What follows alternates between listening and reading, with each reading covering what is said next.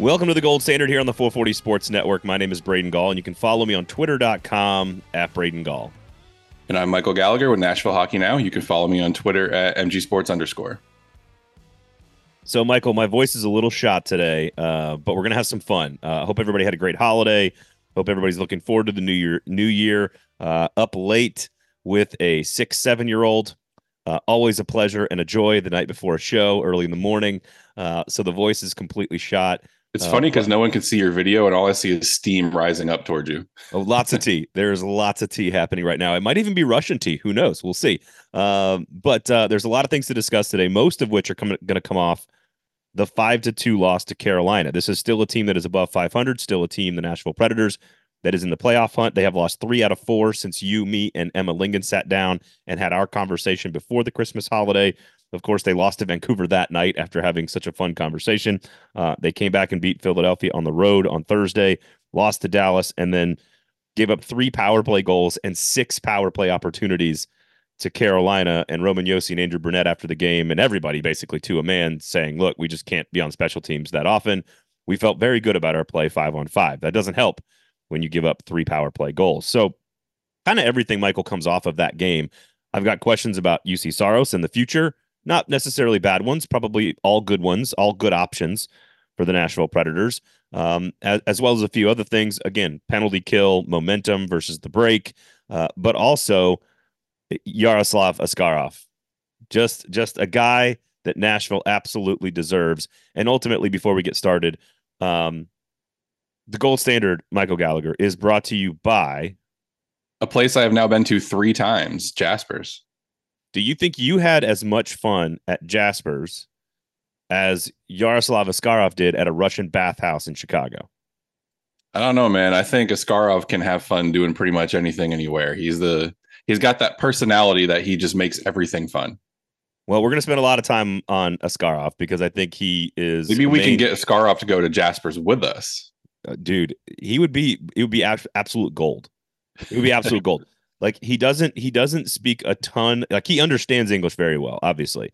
Yeah. Uh, but he doesn't speak a ton. Like you know, like most Russian players early in their careers, they're not trying to be. They're not trying to say a whole lot of stuff all the time. It's not really their mo. Um, but we'll get into the Russian bathhouse. We'll get into Askarov. We'll get into Saros. We'll get into all that stuff.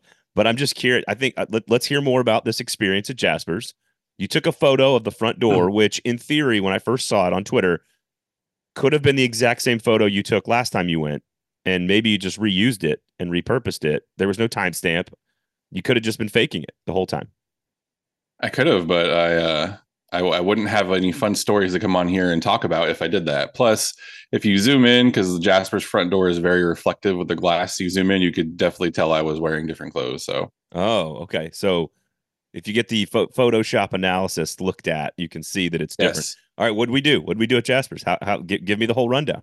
It was really good. So I I'm I'm a big burger fan, and there were there were a few things I wanted to try, but I went flatbread last time, so I wanted to try the patty melt, and it wasn't what I was expecting because it came out with like a half a loaf of bread, like this big patty sandwich in between a half a loaf of bread, basically. It was really good. I got some of the uh, the tornado fries that I was talking about um, I don't even remember how long ago it was. My very first time I went to Jasper's. they, they call them they call them potato wedges. I'm gonna call them potato fries because they're this weird swirly shaped. Um, my wife uh, wasn't too hungry, but she wanted to try their their queso, so we got some chips and queso too, which was probably my favorite part because the mm. queso had this smoky flavor. There's chorizo in it. For those of you that never had queso with chorizo in it, you're missing out. Go to Jasper's and try it is really good. They give you some uh, tortilla chips and some pork rinds. So if you want your your normal chips or if you want something a little bit saltier and crunchier, um, but yeah, it was really good. The the patty melt was a lot bigger than I thought it would be too. I'm used to like a small you know burger that barely fits in fits in your hand. Um, so if you want good food, big portions, go to Jasper's. There you go. You know, there's like two different types of queso. There's like cheap Mexican restaurant queso that turns into something you could probably build like a, a, house foundation out of. Like you could use it as like mortar between bricks. You know? Did you know that that's just white American cheese? Uh, sure. Yeah. I mean, it's no. I mean, obviously. that's why it turns it congeals like that because it's literally just white American cheese. There is like I, uh, th- this. There's then there's restaurant level queso, and restaurant level queso will stay like even if it starts to get room temperature, it will still stay creamy. It will not harden up. And you can, that is the signature defining characteristic of high quality queso versus cheap Mexican restaurant queso. And we've catered a bunch of events at our house through Jasper's. And every time, even though I drive over there and grab it and drive back and give it, and they'll deliver it to you, by the way, but I like, I'll just go over there and get it because I live close by. And so I bring it back for the group. And even after the 10 minute drive or whatever, and getting the time to set up and getting all the, the fancy, stupid dishes that my wife has to put things out in because, you know, human beings have to eat out of fancy, stupid dishes when we gather. I don't understand it, but it's still in perfect shape, warm and, and uh, uncongealed and creamy and delicious. It is amongst the best queso in the city. So go to Jasper's, everybody. And the good thing about it too was you you get everything. So there was cheese, which was the, the foundation of the queso. There was chorizo at the bottom, which was really good. There was salsa, and there were beans on top. And you mix it all together, and there's there's a bite for everybody. Oh, there's no. It's yeah, it's it's substantial. It is substantial. Much much like the opponent's power play against the Nashville Predators. It is oh. substantial. Uh, okay, so everything coming off this game first and foremost. And I want to ask you just in general, because there's an old theory, and I've talked to all these guys like Hal and Chris Mason and JP Dumont and Stu Grimson, all these guys I used to work with when I was at 1025. I, said, look, what's the theory? What do you subscribe to? Do you subscribe to rest or do you subscribe to momentum? And I think it depends on the time of the year. I think it depends on the player. This team is healthier to some degree after the rest. It probably needed it as a young team breaking in a new system, but they've lost three out of four. They come back and they were pretty sloppy. And I think one of the things Brunette said after the game, losing to Carolina, was just like these are bad. It's not it's not like effort penalties, you know, where you're busting your ass and you're working hard and like you just kind of slip up and make a mistake and all of a sudden you take a penalty. Like these were just dumb, lackadaisical mistakes, and they led to six power plays. So I guess ultimately, did you see a sloppier team and a bad penalty kill because of some rest? Do you think it hurt the momentum? Do you think they're healthier? Uh, where where do you stand philosophically on the rest versus momentum question that is sort of an age old one in the hockey world? I think for for especially for this Predators team, I would subscribe more to rest is better just because they have been banged up quite a bit this season uh, with um, Cody Glass and Tommy Novak, and then you had Ryan McDonagh and a couple other guys. Luke Schenn missed a, a substantial amount of time, but I don't think that this this was something that rest would have done them better. They had, I think it was like four days with the with the Christmas break uh, in between the the loss to Dallas and then last night's loss to Carolina. I feel like with where that where they're at, trying to learn this new system, um, we saw how good this new system can work during their 13 and four run or whatever it was over the last you know two three weeks. I I feel like for them they're at they're at the stage of the season where momentum is probably better for them. Give them more reps, give them more games, a lot more time practicing because I feel like I don't want to say they've mastered what Andrew Brunette wants to do offensively, but I feel like they got a pretty good grasp on it now. So taking four days away, you're sitting on your couch, you're enjoying your family, you're eating bad food, you're doing all the all the fun stuff that you do around the holidays and stuff. I don't want to say they come back and they were a little rusty, but they just Andrew Brunette hit the the nail on the head last night in post game. He said that they were doing a lot of the things they were doing at the beginning of the season where they were taking dumb penalties, they're allowing other teams to cash in on those penalties, and they weren't producing or weren't doing what they were supposed to be doing offensively. And I feel like that was the definition of the Carolina loss. Yeah, and I think I I, I agree. I think it's sort of case by case. It's it's sort of like if you have a team that's fighting for a playoff spot and it clinches a playoff spot and it's been busting its ass for, you know, whatever, like 74 games, and all of a sudden they finally clinch at 78 games and they've got four games off and they kind of can take a couple of games off like, does that kill everything? Does that kill the momentum? Does that kill the trajectory of the team? And like, I just don't think the stakes are that high for this team. I just, I just don't think they are. And so I, am with you. I kind of think, yeah, give, give me the rest. Give me the, give me the, the, the practice time, uh, more time to gel. I, you know, I, I think the penalty kill issues are different. I, I, I think that's more youth. I think that's personnel. I, you know, Cody Glass being on the penalty kill now is interesting. Like I, I eh, there's, I don't know. I think the penalty kill again. They give up three for six. They give up a goal against Philadelphia. They're now seventy five percent. They're t- back down to twenty fifth in the NHL. Still one of the worst power plays in the league or penalty kills in the league. I think that's more of a function of youth and personnel in the system versus anything else. I, maybe they just don't have the right personnel for a great penalty kill, or Andrew Brunette's system doesn't allow them to focus on that. I, I don't know. Like he's he's very hands on with the power play. And so I don't know if his system is conducive to being hands on with the penalty kill. I, I, don't know. I don't know what you make of the the special teams issues. Yeah, I feel like Brunette's really kind of taken hold, taken charge of the power play, and kind of implemented what he wants to see. And Dan Hinote is running the the penalty kill, and they they have games and stretches where it's like, oh, this looks really good. Like, good job, Dan Hinote. You're doing a great job here. And then they have games like last night where it's just it, I don't even know how to how to describe it. It was just some of the worst hockey I've seen from their PK unit this year. And you look at who was on the PK units Lauzon and McDonagh led the team uh, among defensemen in in shorthanded time. And then you had Carrier playing three minutes and Fabbro playing two minutes. Nothing against Dante Fabbro, but he's not a high caliber penalty killer. When you have him playing two two minutes of shorthanded hockey, that's usually probably not very good. And I, and I just I can't help but when I'm watching when I'm watching Alex Carrier on the penalty kill, he looks like a different player than when he's playing even strength five on five, whatever you want to call it he he had three minutes of shorthanded ice time last night, and he just he he looks slower when he's on the PK. And I don't know if it's because other teams' power plays they just put their fat some of their fastest skaters on the ice or what it is. But Carey looks like he's a step slower when he's on the PK than when he's playing even strength. And you look at Lauzon and McDonagh, they they usually fare pretty well. McDonagh's probably the best penalty killer on on the team, or the team's probably had in a while since uh, Mattias Ekholm. But just you got to do something differently. You can't just expect Ryan McDonagh to carry your PK every game. And then you look at the forwards, you have Michael McCarron, Ryan O'Reilly, uh, Colton Sissons, and Cole Smith. And those are usually your, your penalty killing forwards. And, and they seem to be doing okay, but there's just, I don't know what it is where they have these stretches where they play really good. Then they have games like last night where they just can't do anything right. Yeah, Lauzon in particular, not not a great game uh, last night. So, well, again, I don't, I, I I'm just curious, like, like you said, they had some stretches where they were good and they went from like 28th in the NHL to like 21st in the NHL in the penalty kill. Now they're back down to 26th. And now they're back down. And so I wonder if it's just a function of the system, the youth, and the talent. And if you put it all together and you have a team that plays a fast style that occasionally with young players can get loose and undisciplined, you know, that that's just going to lead to too many power play opportunities and you're just not good enough in that department.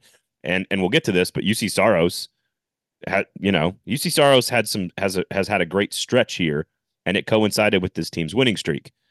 He he's he's also been pulled a bunch, and we're gonna have a longer conversation about Juuse Saros. So I don't know. I, I wanted to ask you a, a, random question. I didn't put this on the rundown for us to talk about, but I wanted to ask you what you thought because I was looking at the standings, and for Nashville to still be you know 35 games in, three games above 500, and in the first wild card spot, tied with Arizona I do think there is starting to be a separation in the Western Conference, though. And so when you talk to players, they'll tell you that February is the toughest year, the the month of the year, that it's just a slog. They've got to fight their way through it. It's the, the toughest month to to focus on because you're coming off the holiday season. You probably busted in January, but then you realize you're still a month away from March, which is still a month away from eight. Like February is like the the like what do they call it? Like the um the doldrums or the dead days or what do they call it? I'm, I'm forgetting the phrase here. I'm, the dog days of summer is like the phrase, right? For for baseball players, it's the dog days of February, and you're starting to see a little bit of a separation, right? Like the the Avalanche, the Jets, the Stars, they're all up there at 45, 44 points. There's a little bit of a gap between those three and the rest of the division. You, you know, you got Vancouver's playing great hockey, Vegas and Los Angeles at 49, 47, 44 at time of taping again, there's a big nine point separation between those three and the rest of their division. Edmonton is playing better hockey, seven of their last 10. And I think Edmonton gets back into that top tier. But if those six teams, like, do you think those six teams, I mean, those six teams were largely considered to be the best six teams outside of maybe, maybe Winnipeg going into the year. I, think over the course of the next four or five weeks, we could see some separation in, in the conference. Yeah, I, I do. I've always been I've always felt that January is kind of the time when teams separate themselves and when you you you start to get a better feel for who's a legit playoff contender and who's just like overachieved for the first month or two of the season and then coming back down to earth. Like we we know the Avalanche and the Stars are going to be probably two of the top three teams in the Central, if not the top two. Winnipeg, I feel like, is one of those teams that kind of like Nashville has to prove, okay, are you legitimate or are you just kind of a pretender? I'm not, I'm still not sold on Winnipeg. I know that they're they're technically in second place. They're right there with Dallas. I'm just I'm still not sold on on the Jets as being a true bona fide playoff contender. Maybe if they continue this run and they show that it's sustainable what they're doing, then maybe I'll be a little bit of a believer.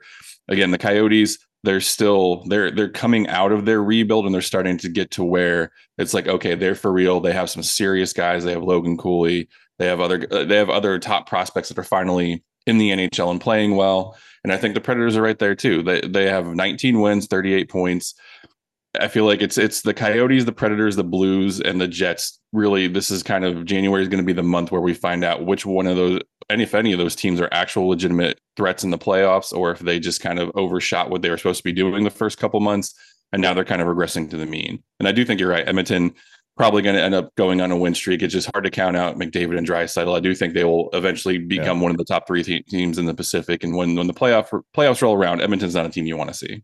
I mean, again, enjoy it while it's happening. I would. I don't think Arizona and Nashville have true staying power.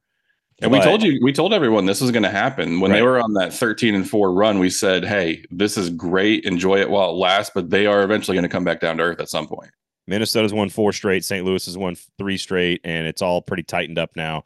All four of those teams within two points. I would bet on Minnesota and St. Louis. Certainly Minnesota, probably maybe finishing ahead of both Arizona and Nashville. But we'll see. But this the way the five, way the, the way things go for the Predators, I would not be surprised if somehow, some way, John Hynes and the Minnesota Wild squeak past the Predators for that final playoff spot. Oh God, wouldn't that be a hilarious podcast to do at the time? Um, okay, go to Jasper's, of course. Uh, it's it's as entertaining as a Russian bathhouse in Chicago, uh, and of course the burgers are better. The parking is free. Uh, it's not as culturally significant to Nashville as maybe a Russian bathhouse is to the Russian hockey player and community, but you know what? We're trying to make it that here in Nashville. We're trying to make Jasper the part of the cultural fabric of the community. Great drink specials, great, great um, uh, game room, of course. Uh, and yes, excellent, excellent queso. So go to Jasper's, everybody. Uh, okay, so Juuse Saros. Um, I, I just what what do you think? How, how do you feel Juuse Saros has played this year? I want to start very broadly before we we dive any deeper. How do you feel like he's played? it's it's such a tough question to answer because it, it really is compartmentalized. The first, I would say, from the the season opener up until mid November, he was average, maybe even a step below average because he was giving up. I mean, there were a lot of games where he's giving up a lot of goals, six goals, five goals. He's been pulled, I don't know how many times this year. And then there was a stretch from mid November to, to like mid December, a little bit right before Christmas, where he was playing like the Saros that we know, where he's he had I don't know what six straight games with a save percentage in the 950s, like, and then he comes back. He has he has a rocky game against Dallas, um, and then he has last night's game where he gave up five goals. And I mean, it's never good when you're looking at the at the box score and you see a 737 save percentage. And unfortunately for Saros, that's what the second time in the last four games he's had a save percentage in the 70s I know we've talked about how he's just a, a slow starter and that kind of happens, but I think now we're getting past the point of, oh, it's just a slow start. And now you, you start to worry a little bit. I'm not saying sound the alarm, trade the guy, excommunicate him from, from the team or whatever, but now's the time where you start to worry because he's he's giving up a lot he's giving up more soft goals than I think he has at any point in his run with the Predators. And I don't know if it's we talked about Tyson Barrie just not being a sit, uh, fit for the system Andrew Brunette wants to run. I think now we start to question is Juuse Saros really a goaltending fit for the system that Andrew Brunette likes to run because he had a really good stretch, an elite stretch for the the two three weeks or whatever it was when they won 13 of, of 17 or whatever. But now I think you start to worry a little bit. There's there's a lot of four or five goal games where he's just allowing soft goals and the defense. You you want to blame the defense because that's just usually what you do. Pekka Rinne had a bad game. It was more than likely the defense's fault I think that's just kind of that's what this fan base is used to. But I think now is the time where you kind of stop defending Saros as much because he's he's he's allowing some really soft goals that quite frankly he should be making saves and you don't know if he if that's the norm or if he's just going through a really really long rough patch. So he is just three he's just four starts removed from a stretch where he went 10 and 1 with a 933 save percentage and two goals per game. Yeah. That that that was the stretch. But here's the here's the problem. He is now he's been pulled twice of the in two in the last four against Vancouver and against Carolina. He played 40 minutes and basically was pulled at uh, at the end of the second period both times. Um, that was on the heels of being pulled against Edmonton very early in the year, where he made it 18 minutes in the game, gave up four goals in 18 minutes, and was pulled against Minnesota, giving up four goals in 21 minutes. So it's the fourth time in 28 games that he has been pulled. And even with that that 11 game stretch where the numbers were off the charts and they did win 10 out of 11 and they and he was phenomenal. Here are his numbers on the season. Number 1 in the NHL in games played, number 1 in the NHL in shots against, that's your point to the Andrew Brunette system, and number 1 in saves. Also a reflection of the amount of shots he's taking. He's 15 and 13, so uh, based on the number of games played, he's going to have some wins and and he's top 5 in wins. His 905 save percentage is 36th amongst all goaltenders with at least 7 starts. He is he's got a 294 goals against average. That's 34th amongst all goaltenders with at least 7 starts. So those are not starters necessarily, but I, I'm not counting anybody that had like two starts, three starts, five starts. It like people that have been like more regularly, routinely in the net at least once a week, let's say, or once every other week. So I said at least seven. I don't know. You could move that up to minimum of 10 starts if you wanted to, and he might move up a few spots. But he's basically not a starting goaltender statistically right now. Yeah. And so think, go ahead. Uh, no, you go ahead. Well, ultimately, my question, because I, I think it's two things can be true at the same time. That I am not worried about his numbers. I'm not worried about his quality of play or his, you know, whatever. Like I, I'm not worried about Juuse Saros and his talent. I'm just not. But also, I think it might be time to have a serious conversation about trading him. And uh, right now, it feels stupid because the team's in a playoff spot, and he's playing poorly in this last little week here, this last stretch. But if you get him, if he gets, if he goes on another 10-1 run like that, obviously the team's in very good position, so it's harder to trade him. But it also means his value's higher. I think the other element here that no one's talking about, he's due five million dollars next year, and then you have to make a big, big decision. And right now, he is a very, very high level asset to your team. I think it is rocket fuel on the rebuild if you can trade him and get an extremely high target, high value asset in return, draft pick, and a prospect or young player. There's no reason why you wouldn't be able to get a whole lot back for Juuse Saros. And I don't love the idea. I don't like trading Juuse Saros because in theory you could resign him after next year, probably pay him in the six or seven million dollar range, and he could be your goaltender for the next five years. But I also think, selfishly, I want Yaroslav Askarov to be the starting goaltender for the Nashville Predators sooner rather than later. Yeah, I think that's kind of the the crossroad where the where the team is at right now. And it, it it's tough because Barry Trotz has already made it known that top of his priority list this year, this offseason is sitting down with Saros' agent and getting a long-term deal worked out. He's already said that he's he's let them know that's his intention. He's already they've already had I don't want to say they've had preliminary discussions, but they've already talked about talking about having an extension. And I think Saros wants to be here.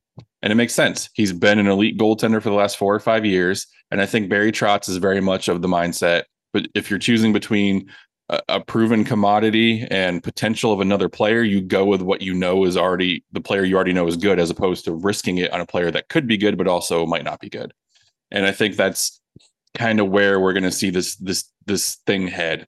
I've also just from talking to a couple people, I just get the sense that they may not be completely sold on Askarov, and it's not because of his ability in the net; it's because of his personality.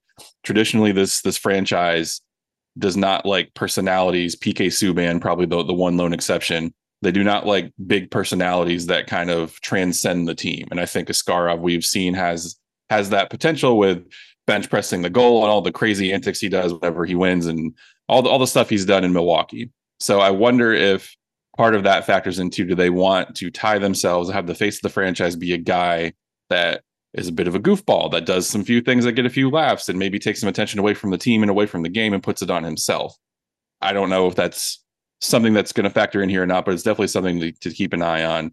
Um, and I think uh, looking at Saros's or excuse me, at Askarov's numbers, he's playing pretty well in Milwaukee. I mean, he's he's been limited. He's only played 15 games. He he was injured for a couple weeks there, but he's eight six and one, a 2.45 goals against average, uh, save percentage that's almost 910. Like he's he's playing pretty well. And I think we I mean, look, we've seen this kid in development camp. We've seen him at the rookie showcase preseason. Like the consensus is he has it. He's going to be good.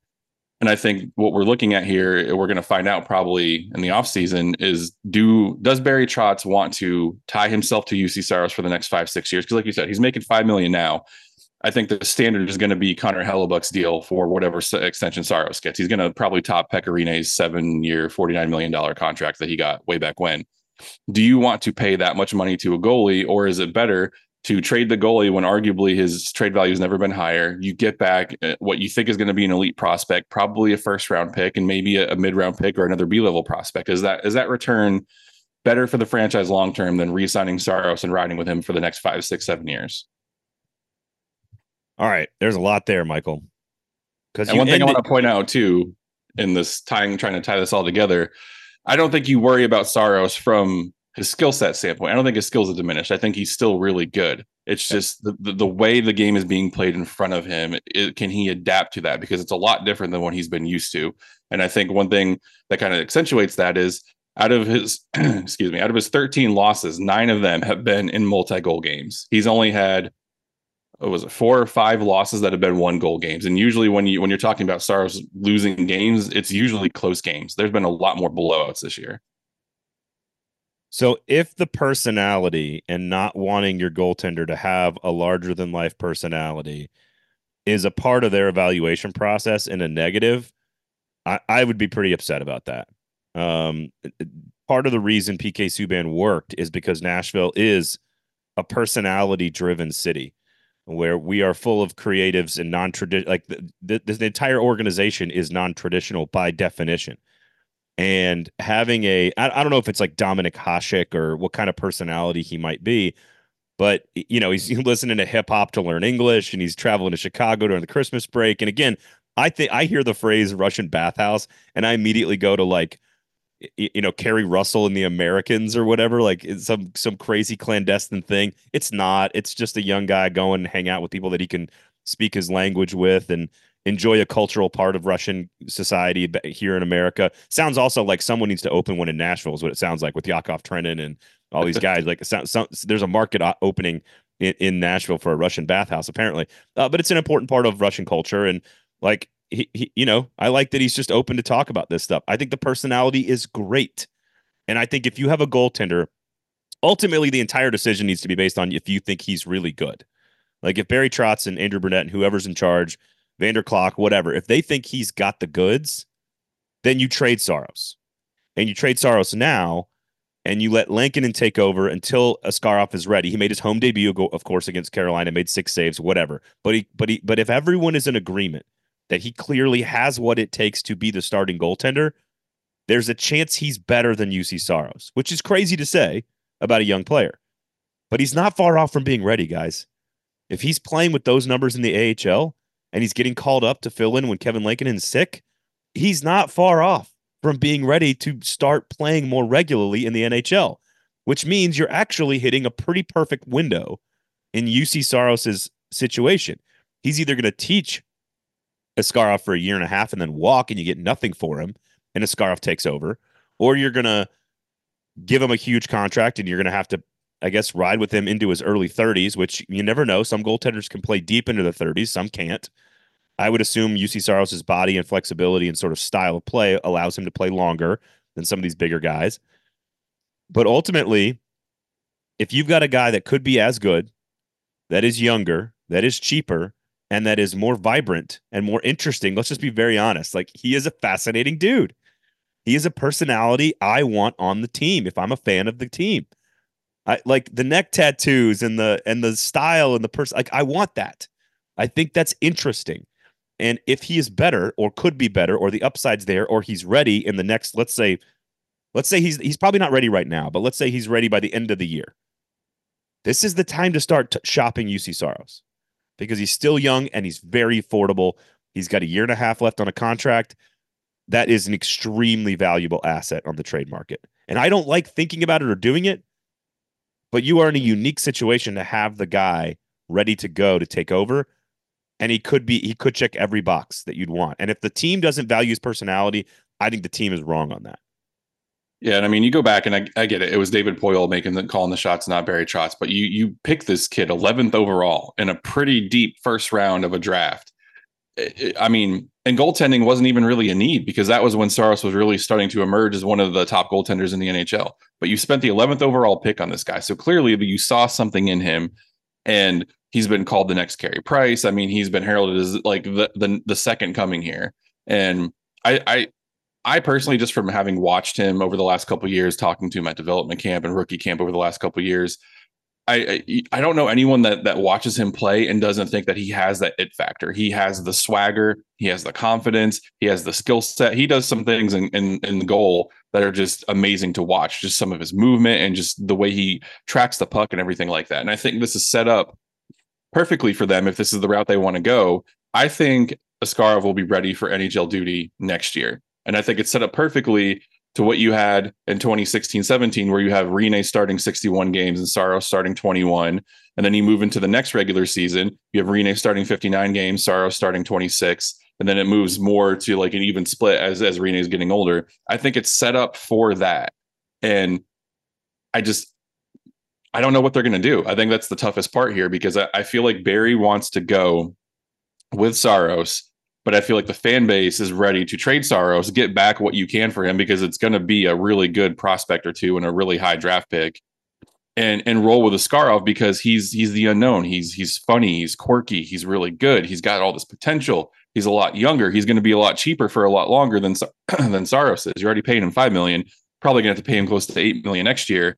I think that's something to keep in mind too, with all the dead cap the Predators are carrying, and you're going to be paying eight million dollars to a goaltender. That might affect some of the UFAs and the RFAs that you can bring back. That you like a Yakov Trenin, for example, or someone like that too. There's there's so many different pieces that go into what does a Saros extension look like? Who else does it affect beyond just the goaltender?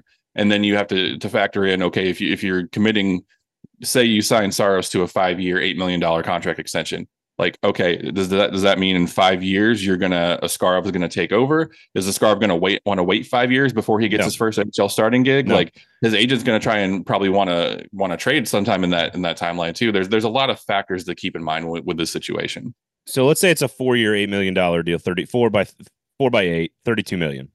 That would be age 31 32 33 and 34 now here's the ultimate question. Could you still trade Juuse Saros midway through that deal and do the thing that you're talking about where Askarov gets the Juuse Saros treatment where he is, like you said. Like he maybe next year he starts like 10 games. And then that's the last year of Juuse Saros' $5 million deal. Then in the first year of his new contract at age 31, Askarov's getting 25 games. And then midway through that second year is when you're st- like you you can't you can't have him as a backup for three straight seasons. So midway through that third year, which would be halfway through his new contract, you have to begin to transition away from Juuse Saros. And so at that point, the only option is a trade. So again, I what do what do you what do you want to see him do? Do you want to see him resign Juuse Saros and just forget give up on Askarov? Because I don't think you can resign him and say he's going to be your goaltender through age 34 for the next six seasons and just keep Askarov on the on you you have to trade him at that point. And sure, he will also bring you a, a big return but wouldn't you rather restart the clock with somebody who might be just to have a little bit more upside? Yes, he's less proven, but have more upside and is cheaper and younger. I, I don't know. Like I, I, I think now is the time. This de- this trade deadline might be the time to do it. Yeah, and I, if you're asking me personally, what I would do, I would trade Saros either at this deadline or in the offseason. I would not start next season with him as your starting goaltender. And I say that because if this team is truly committed to I don't think you want to call it a rebuild right now. I think they're going with a reset or whatever. But if you if you want to if you if this team is truly committed to this regime change, that's what I'll go with. You're looking at some of the players that are the new core of this roster. Novak's 26, Parssinen 22, Tomasino's 22. Um, Who's playing better hockey? Tomasino, by the way, playing better hockey. So yes, definitely. Evangelista is 21. And then you look at some of the the defensemen. It's it's either going to be one of Carrier or Fabbro is going to be here next year. So that's they're 27 and 25. I, I just think with with the new core of this team in the the early to mid 20s, it makes sense to go with a goaltender that's also in that same age range. Juuse Saros is is trade value is never going to be higher than it is right now. He's he's coming off two or three years where he I think he was a Vezina finalist in one of those years and he should have been last year. I think he finished fourth you're, you're talking about a goaltender. I just can't see a team giving up a bounty for a 31 or 32 year old goaltender, which is when in your proposed scenario when they would be looking to trade Saros if it's a year or two into into whatever contract extension it is. I and again, you you don't know if Askarov is going to be the next big thing, but it feels like at this point he, it, he is going to. And I think if if you b- truly believe that, then you push all your chips into the center and you go with that. You spent the 11th overall pick on the kid. I if I if it was me, I would trade Saros. I would get back whatever haul you can get because you're you have a bunch of draft picks still from when David Poile left. You you have the best farm system you've ever had. You have a lot of these players, Joakim Kemell, Svechkov, a lot of these guys in the AHL, they're probably going to be on your roster in a year or two. It would make sense to have your goaltender be the same age as the core you're rebuilding with, as opposed to having him coming out of his prime or kind of dropping off from his peak as the rest of your team is right in the middle of their prime. Just makes sense to me. Yeah, I don't like that I agree with that. And that's how I thought. And that's how I think when I see the personality of Askarov. I see the talent. I see Saros getting pulled four times. I think of the team. And, and ultimately, here's kind of also a big part of the conversation. You, you have to be honest with yourself. And it's hard if you are Barry Trotz and fans is this team, as it is currently constructed with Juuse Saros, going to win a Stanley Cup? Is it going to win a cup this year? Probably not. Is it going to win a cup next year? Probably not. It, could it be good enough to something magical happens the year after that? Maybe. And Juuse Saros then becomes an, a critical piece, but that's also the first year of a new contract for him. So the question is, is does this transitionary rebuild reset thing that's happening, does it all sort of perfectly align with the end of the Juuse Saros era in Nashville. And I don't like the idea of that. I don't like the idea of Saros being gone. But sometimes in every sport, except for really football, in every sport, you have to give up on some of your best pieces to sort of pour rocket fuel, a uh, jet fuel onto the rebuild fire. And if you trade Juuse Saros and Askarov is the guy and works maybe let's say by midway next year he's sort of the full-time starter right? Or maybe even by the end of next year he's the full-time starter. I i would assume you're going to get so much good in return that it that it that it truly does kind of like wrap up the rebuild. Does that make sense? Like it sort of puts the finishing touch on the rebuild. Now you've got all the pieces you've got the coach you've got the new goaltender you've got all the forwards. Yes you probably need another defense prospect in there somewhere, probably to fill out the, the, farm system. And it's it can't all be just my guy Tanner Molendyk.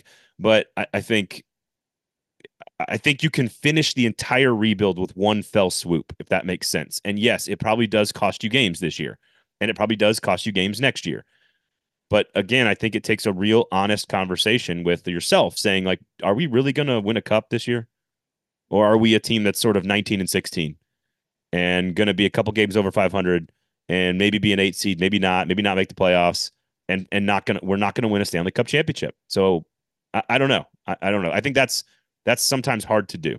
So yeah, this is probably the most polarizing topic uh, surrounding this team right now is what to do with Saros because he's I think he's 28. He's about to be 29. He'll be 30 going into the final year of his contract, and that's kind of I know I know hockey's a little bit different than football, where you you're you can delay your career a little bit, where 30 isn't looked at like you're. Well, he'll turn. I I, I, mis- I made a mistake. He'll turn 30 at the end of his at, at the end of next season. So he's t- his birthday's in April, so he turns 29 at the end of this season. He'll turn 30 at the end of next season. Yeah.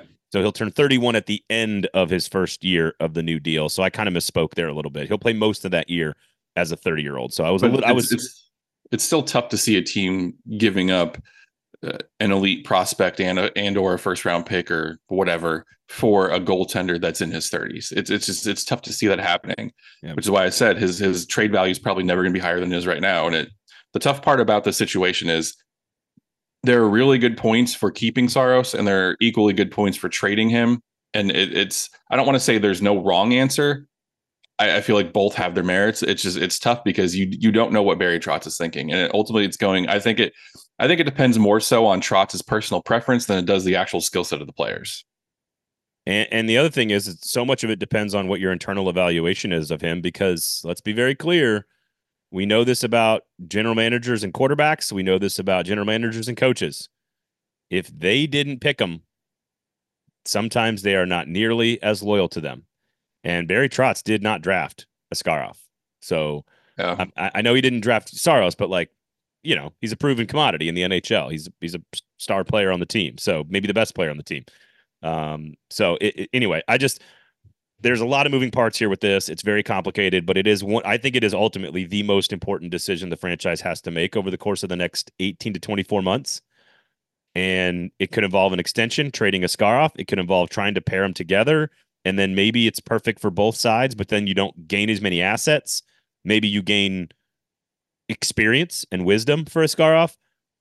But I do think every time I see him in the locker room, every time I see him on the ice, every time I see the way the fans react to him, every time I see the way the media reacts to him, his personality, the vibrance, the, Nashville deserves Yaroslav Askarov. Nashville deserves him. And it's not that they don't deserve Juuse Saros. He's great. He's fun, kind, nice person who is absolutely been great for this organization and for the community.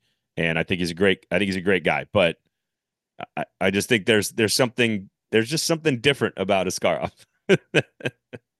He's got a personality, and he's So- speaking as a reporter. He is a lot. Nothing against Saros. I, I love him. I'm not trying to down him in any way, but Oh, you love it- you love you just professed your love for a player that you cover. That's wild. yes, uh, as a person, um, I, can- I can honestly say Saros has never been snappy or rude or just No. been an a hole to, to any question he's been asked. Even if he doesn't agree with the question, he'll answer it without being a dick.